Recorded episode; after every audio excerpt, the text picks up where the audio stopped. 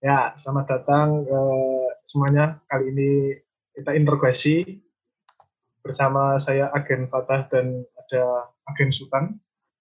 Betul Kita sekali. kali ini akan menginterogasi ini kelihatan nggak? Semoga kelihatan ya. Apa Sangat gelap ya. apa hitam semua di sana? Ya.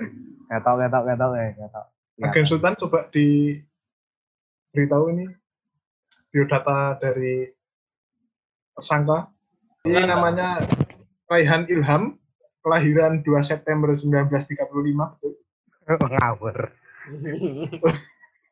Eh, si Raihan Ilham Fadila ini kita dengar-dengar eh, pernah meng- mengenyam pendidikan perkuliahan di tiga universitas. Betul? Nah. Betul? Apa betul? Double degree Anda berarti. Tidak, tidak, tidak, Dijawab, eh. tidak, tidak, tidak tiga universitas. tiga universitas. Belum lulus juga, masih mahasiswa. Berarti dia sudah ahli. Raihan Ilham ini pertanian sangat ayo pionir ya, pionir pertanian menggunakan media elektronik. Kalau biasanya petani menggunakan media tanah dan mungkin media air hidroponik itu, ini media elektronik. Sorry, Be. Data yang kita dapatkan seperti itu. Mungkin nanti diklarifikasi ya, Terus atau eh, pembelaan gitu. dari data yang kami dapatkan juga katanya ada garis darah sama Pak Menteri Pertanian kita ini. Apa anaknya katanya? Ngawur. Enggak, enggak, enggak ada garis garis hubungan darah sama Pak Menteri itu enggak ada. Ngawur itu. Researchnya ngawur. Mesti di Wikipedia kan. Salah semua nih, Pak. Aduh. Salah. Waduh, biar Raihan memperkenalkan sendiri. Nah, panggilnya Raihan atau Roy? Roy. Roy aja, Roy. Roy.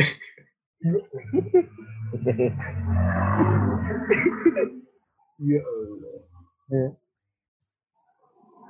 Wes, ya, nama saya perkenalan ya, nama saya Roy dari Purbalingga. Asal Purbalingga, lebih tepatnya bukan Desa. Itu tadi dat- datanya itu salah semua, risetnya ngawur itu. Risetnya salah semua itu risetnya. Salah. Yang yang pertama saya saya nggak pernah kuliah di tiga univ, baru dua univ, dan Oh. itu dulu semua. Yang kedua, saya tidak ada hubungan darah dengan Pak Menteri Pertanian. Tidak ada, sama sekali tidak ada. Saya hanya anaknya Pak Eko, guru Waduh. olahraga. Pak Eko-nya ada Pak Eko-nya. Eh, Pak Eko mana Pak Eko? di Weh, rumah lah, langsung di rumah. siapa itu? Langsung aja, nggak usah basa-basi. Aku mau nanya ini namanya siapa ini? itu Pak Menteri, Menteri apa? Menteri Pertanian. Namanya Siapa siapa? namanya? Aduh, Kalau nggak lali tahu, aku.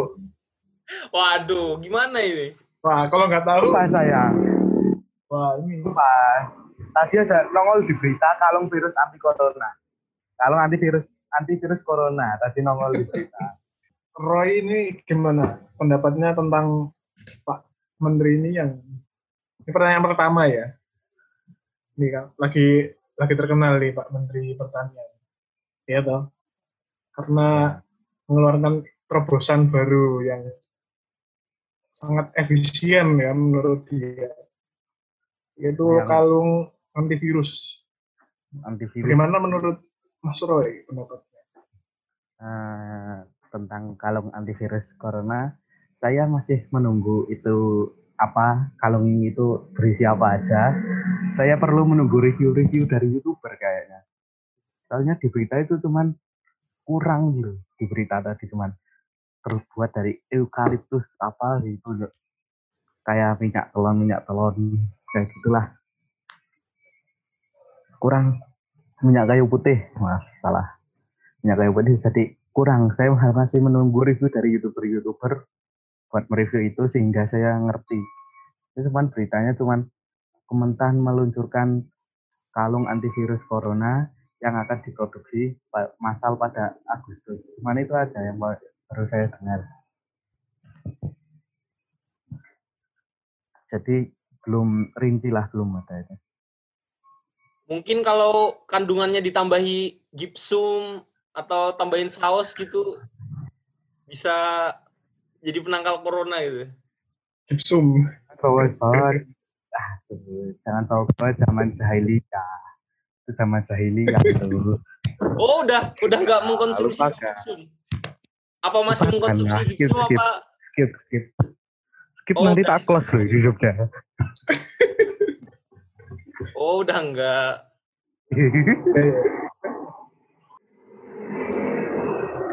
Tadi pagi posisi di mana Mas Roy? Apa ada kegiatan dengan pertaniannya?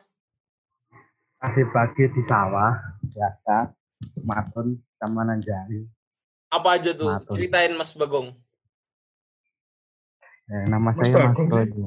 Oh iya Mas? Roy. Ya udah Ya, ceritain tadi- ngapain aja tadi tadi pagi ngapain aja. Belum.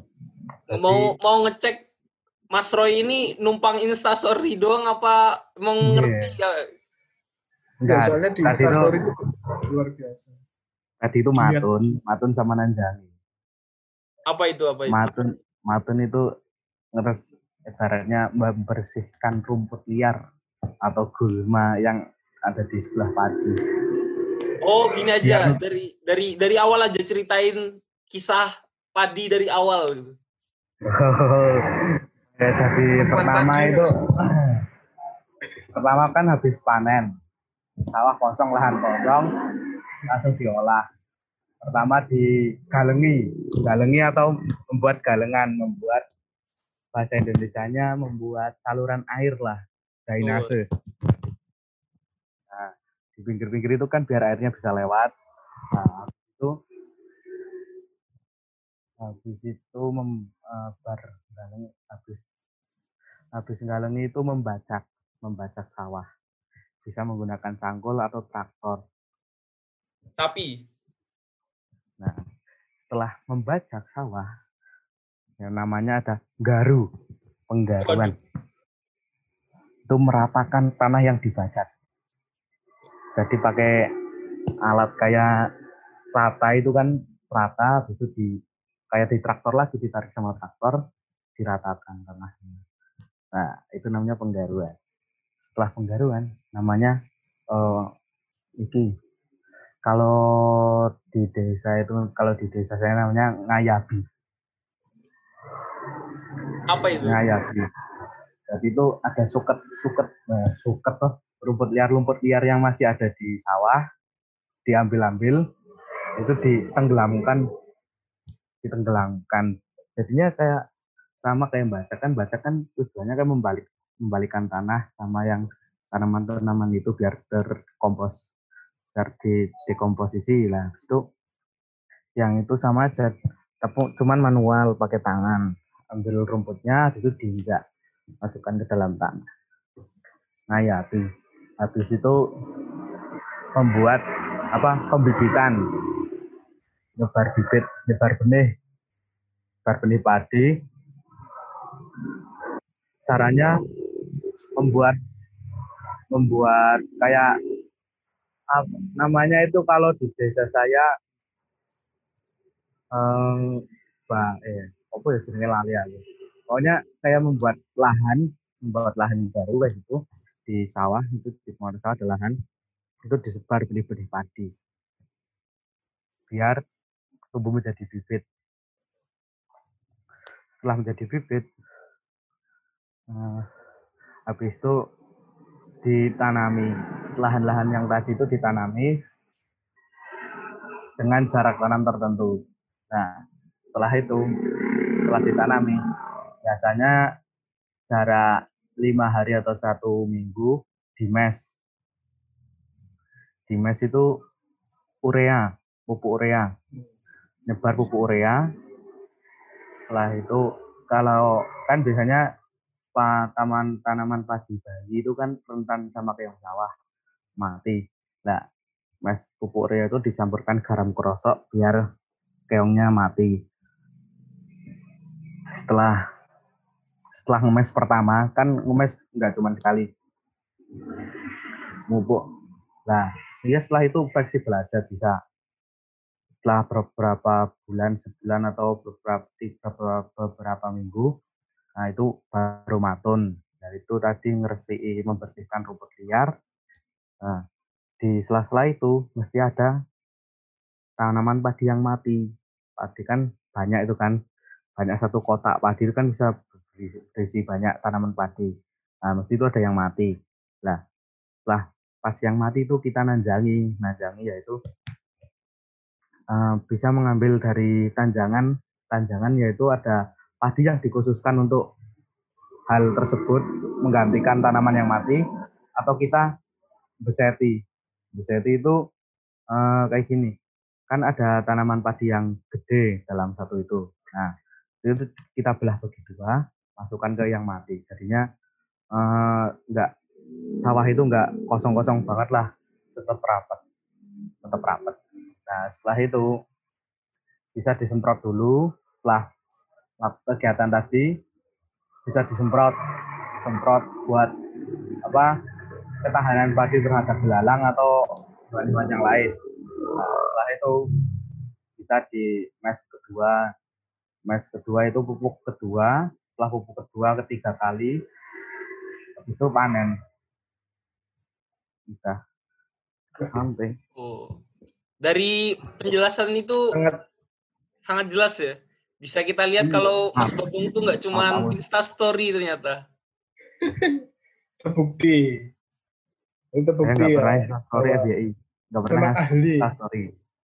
Saya nggak pernah Insta Story. kan, saya mau ngecek ini seberapa ahli Mas Raihan ini. Mas Roy. Hmm. Gimana Pak? Mas Roy, saya mau, mau bertanya tentang pengetahuan Anda, seberapa jauh Anda mengetahui tentang pertanian, Mas Roy. Siap nggak ini? Eh, ya. Apa? Enggak Anda di DO nanti. Iya. Oh, di DO ya.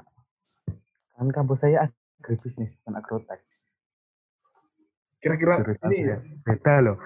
Harusnya tahu loh ini Mas Roy. Oh iya, gimana? Jelasin dulu. Kamu kamu tuh belajar apa? Kamu belajar uh, apa di kampus pernah, sebenarnya? Saya pernah mendalami agroteknologi di UMP tapi keluar.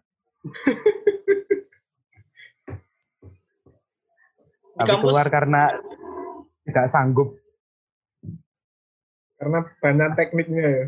Enggak, agroteknologi itu banyak kimianya. Sedangkan tahulah guru kimia kita dulu sekarang di? Sekarang eh, sekarang di Jogja ambil agribisnis. Mempelajari apa? Mempelajari apa? Ekonominya. Nah, agribisnis itu manajerialnya. Kita tetap uh, kita tetap di um, ada lah ada ada dasar tentang pertanian tapi itu cuma semester sampai semester tiga. Cuma awal-awalnya doang dasarnya doang. Habis itu kita mendalami manajerialnya. Ya tipis-tipis sama kayak manajemen. Oh jadi nggak jadi petani itu ya? Nggak jadi nggak nggak nggak bukan, bukan. jadi punya tugas untuk menyejahterakan petani loh ini ya ya enggak beban sosialnya kok berat banget ya Ya aku mau takon loh mau. Oh iya lanjut.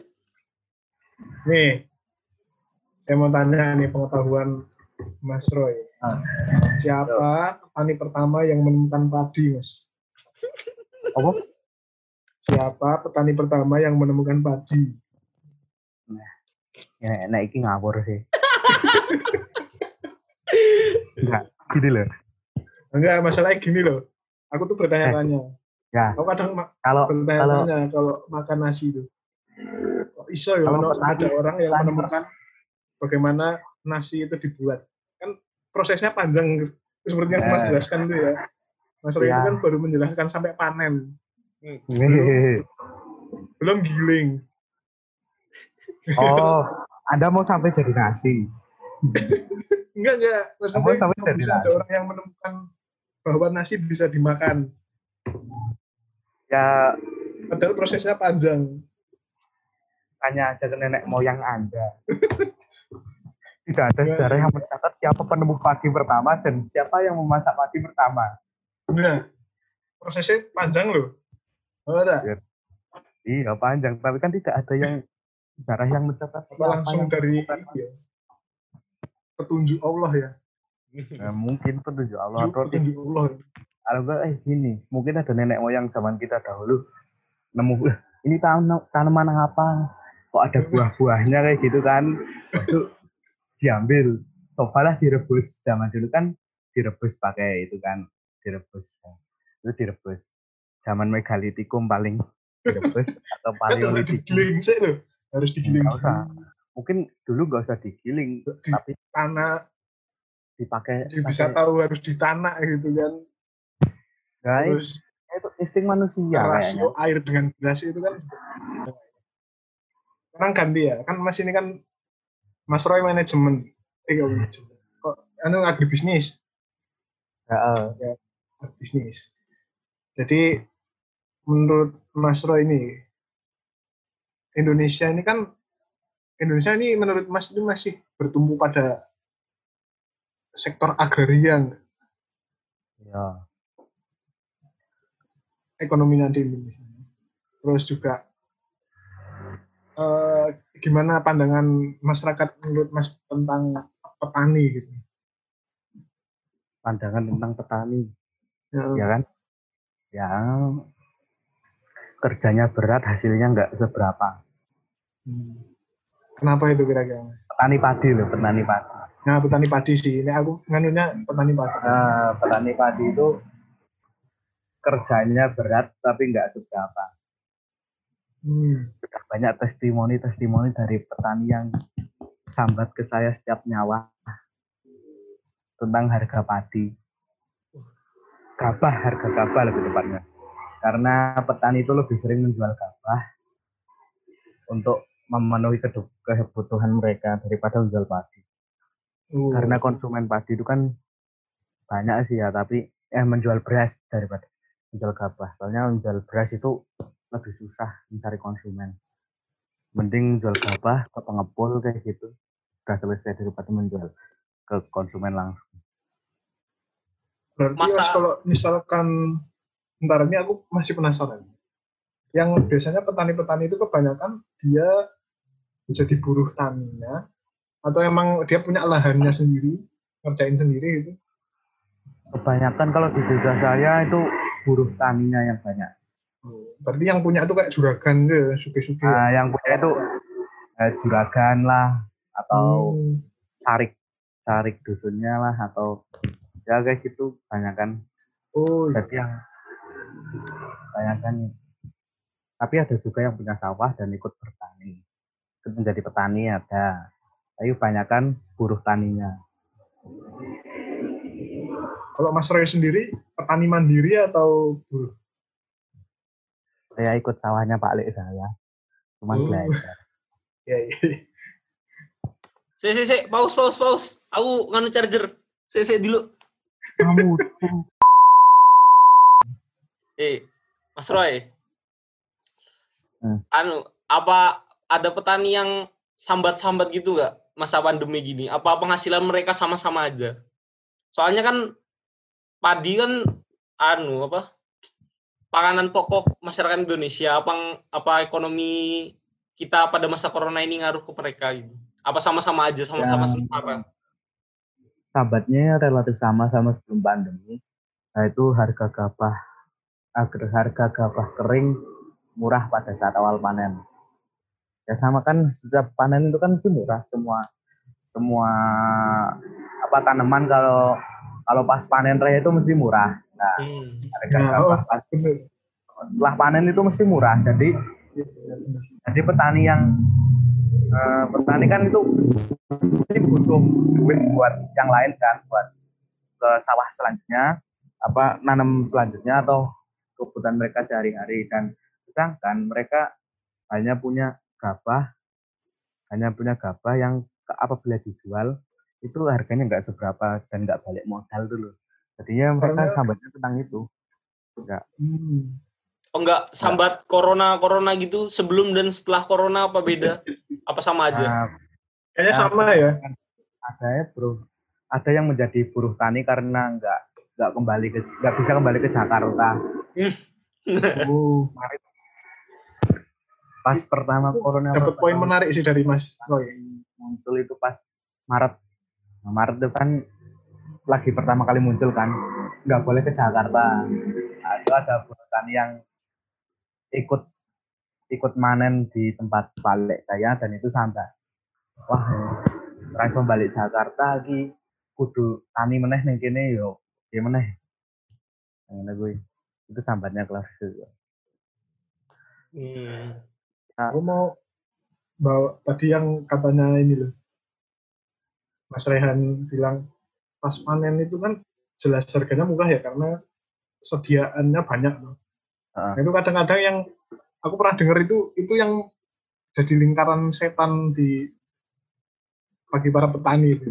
Kadang-kadang petani itu harus utang untuk beli bibit, pupuk dan lain-lain. Eh, untuk nanam sedangkan pupuk sekarang Terus- mahal. untuk nanam terus dia apa itu menanam saat panen. Jumlah panen itu kan nggak cuma dia ada banyak kan. Yang namanya apa itu teori ekonomi aku kan bukan orang makin IPS ya. banyak. Semakin Eh, banyak stok maka demand, makin- supply and demand. ketika supply-nya banyak harganya jatuh Nah, harganya satu kan nah itu Ah. padahal dia harus bayar utang dia buat beli bibit buat cicilan lah Oh. daerah.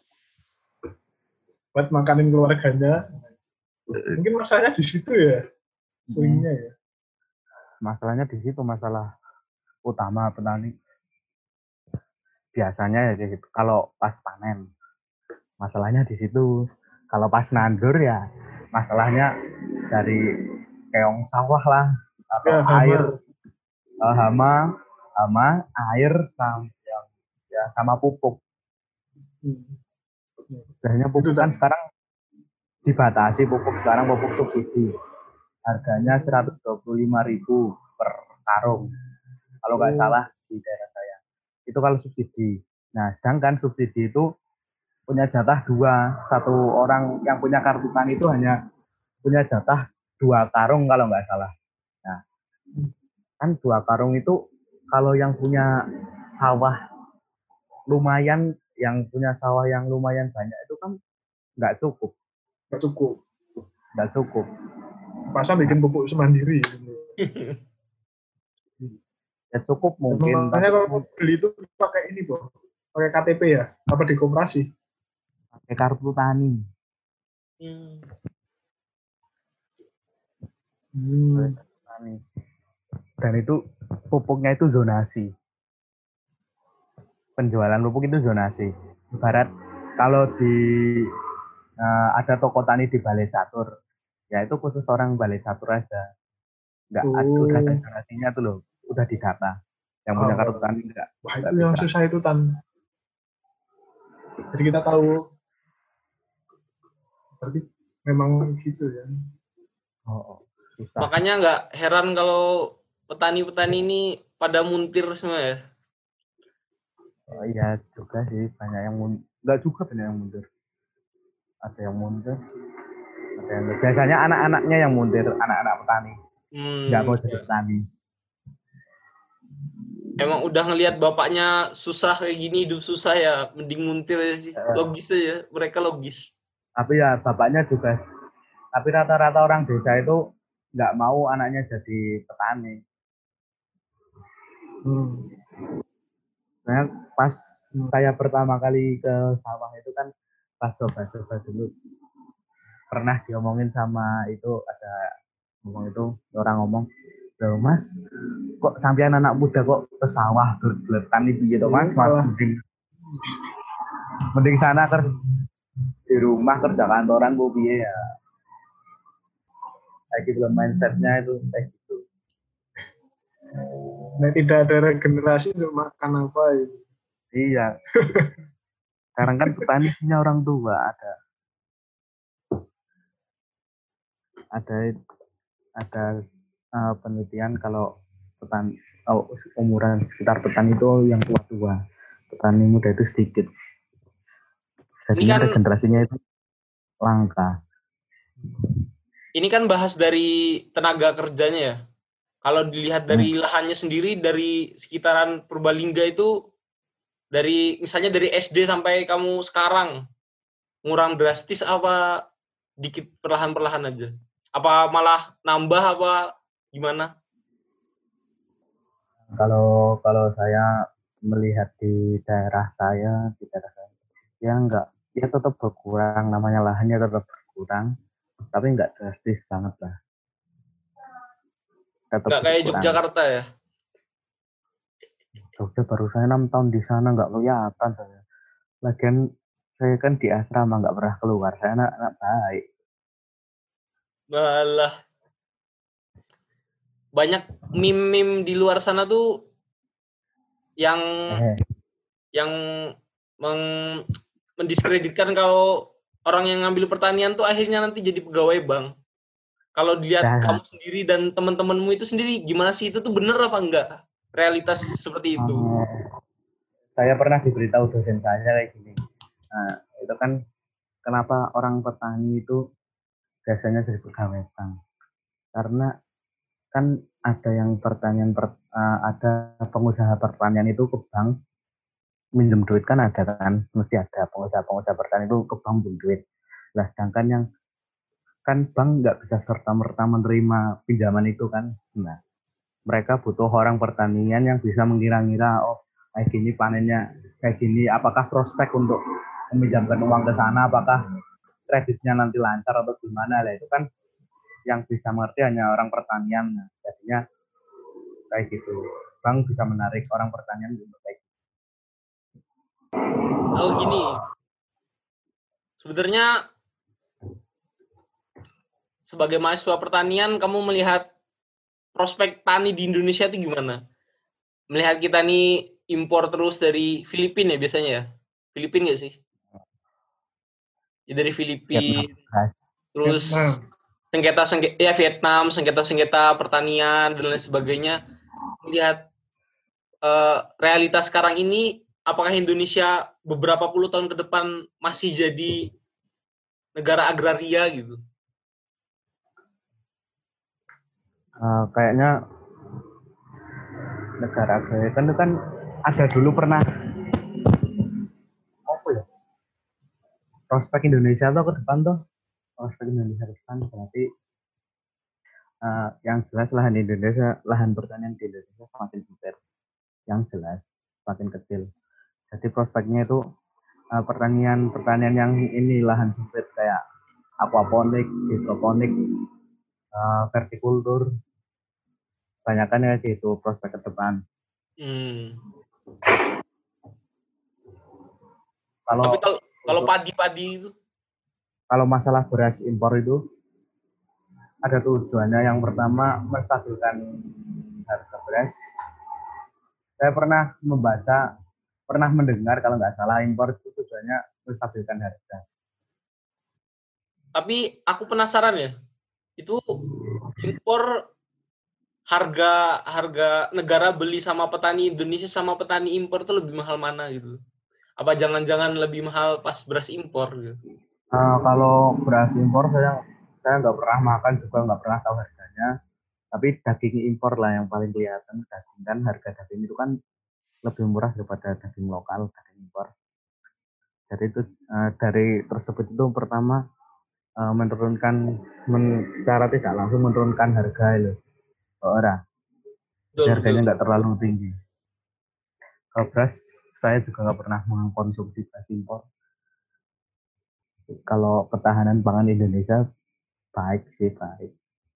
Menurut saya baik di daerah saya. Berasnya masih melimpah. Tapi katanya petani itu kalau stok beras mulai langka itu di daerah saya mulai Januari. Oh bisa langka gitu ya? Apa gara-gara musim?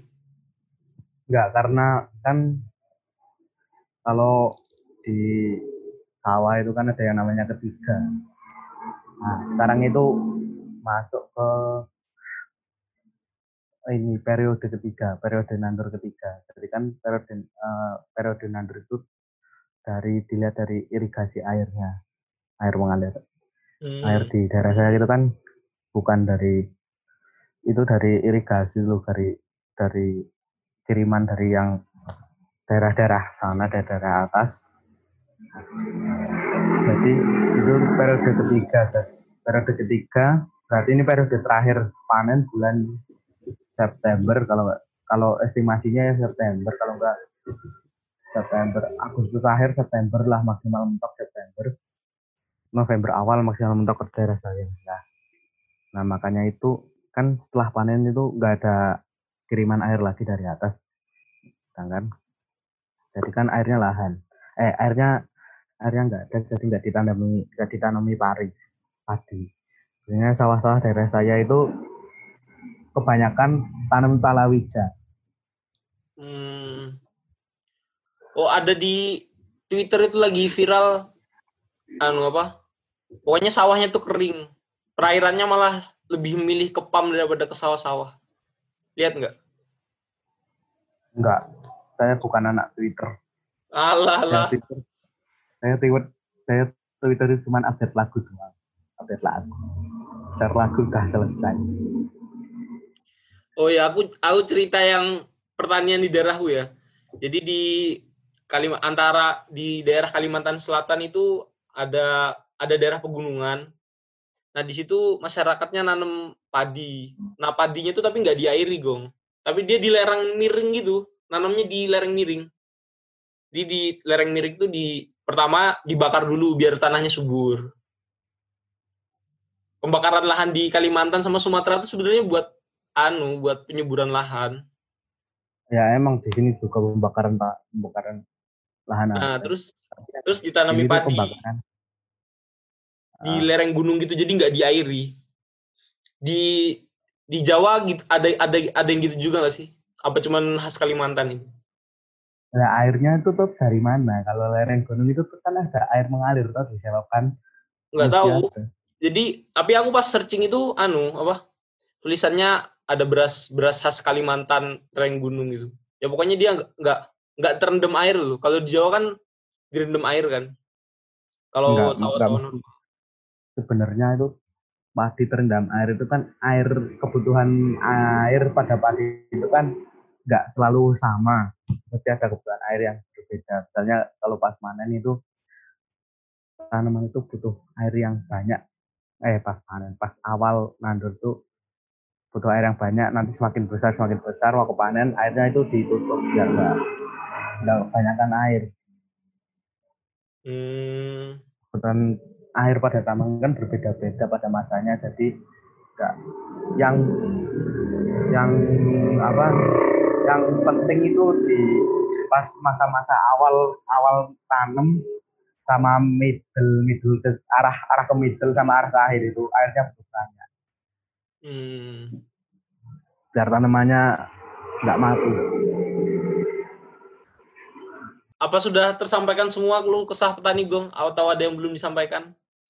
Sebagai penutup. Yang apa ya kalau keluh kesah petani ya lingkaran setan tadi. Jadi ketika panen raya, ya panen raya harga murah. Panen raya harga murah sama Hmm, banyak ya pupuk. Biasanya kalau sekarang pupuk sih kan rata-rata. Pupuk yang susah didapat. Hmm.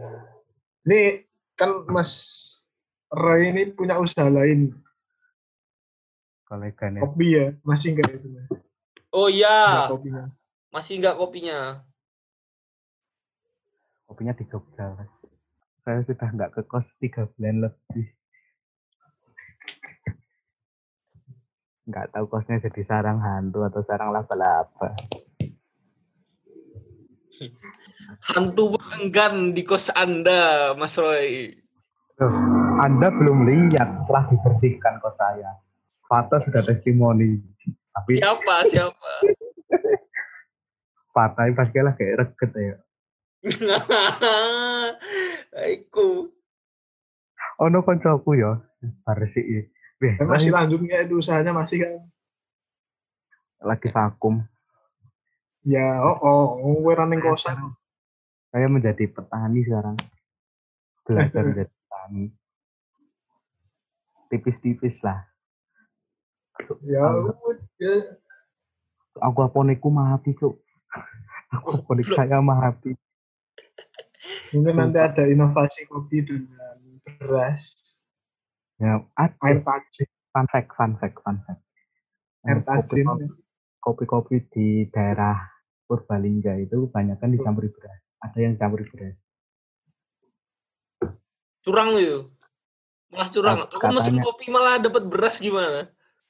Enggak, itu tuh ini fun fact. Itu jadi kopi kalau kata Pak Mukidi itu kopi singo. Kalau di daerah-daerah sini. Kopinya kopinya satu, kopinya satu biji, berasnya songo. Jadi itu campuran kopi, kopinya satu biji, beras. Kopinya dicampur beras itu digiling. Jadi tetap rasa kopi tapi nggak terlalu strong. Daerah ini. Banyak kayak gitu. Ya udah. Ah, bentar, bentar. Sebagai informasi, eh, eh, sebagai informasi, kita interogasi kali ini disponsori oleh Davasel. Oh, yakin. Itu? Davasel, ya Di sponsor atas Anda. di atasmu loh Anda. ada tulisan Davasel. Oh Nah. iya. Eh, Terima kasih Davasel Purbalingga mensponsori interogasi. Ya, mohon maaf bila kedua interrogator tidak ahli dalam interview. Eh, Karena ini quotesku ganti, quotesku, ada quotesku ganti kan. Quotesku elak banget. Hah? Dikat bae. Quotesku Apa? dikat. Quotes, quotes elek. Oh iya. Quotes sing ngono. Aku dulu ya, bro. Ya, enggak- apa mau di anu, apa mau di revisi? Ulang, ulang. Statement Ulang, ulang. ulang. Direvisi. Ulang, ulang, ulang, ulang. Ya. Ulang, ulang. Ayo Fat, ngomong Fat. Closing, closing. Karena waktu yang sebenarnya cukup ya. Mungkin kalau ada pertanyaan bisa menghubungi media sosial dari Mas Roy. Silahkan Mas Atau- Roy diperkenalkan media sosialnya apa aja. Roy 84. Itu IG Twitter sama saja, boleh. At Roy 84.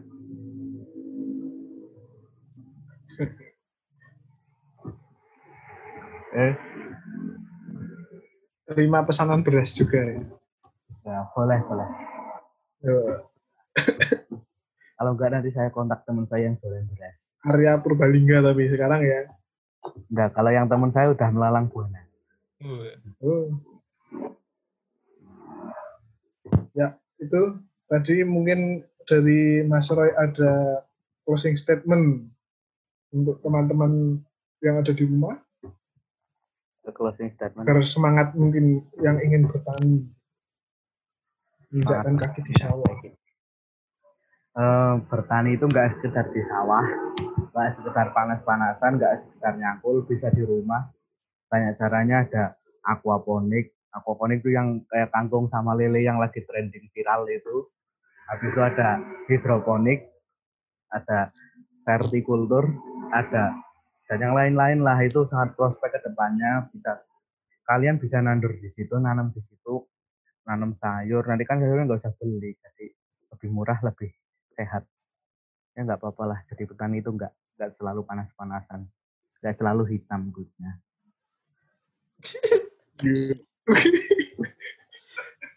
ya, ya, ya. Hebat, hebat. Ikut spoiler banget ya tapi. Rumah Mas Roy yang punya kita langsung interogasi di lahan. Yes. ingin, ingin memberikan tutorial secara langsung ya gitu bagaimana agen sultan bisa ditutup Bisa ditutup, bisa ditutup. Udah selesai. karena anda yang buka sampai berjumpa ya Sampai jumpa. di episode selanjutnya nggak usah komen next nggak usah ngomong next siapa gitu nggak usah jangan jangan komen next next next ya nggak suka saya Iya, Apalagi ya. Yo- Be yourself, never surrender. Wah, Nah, yourself. kita mau ngadain giveaway. Giveaway sawah. Ya, bisa ditutup kan? Tutup ya. Sampai berjumpa lagi di interogasi berikutnya. Saya Agen Fatah. Saya Agen Sultan. Saya Terima Roy. kasih. Jangan lupa kalau bermanfaat di-share ke yang lainnya. Sampai jumpa lagi.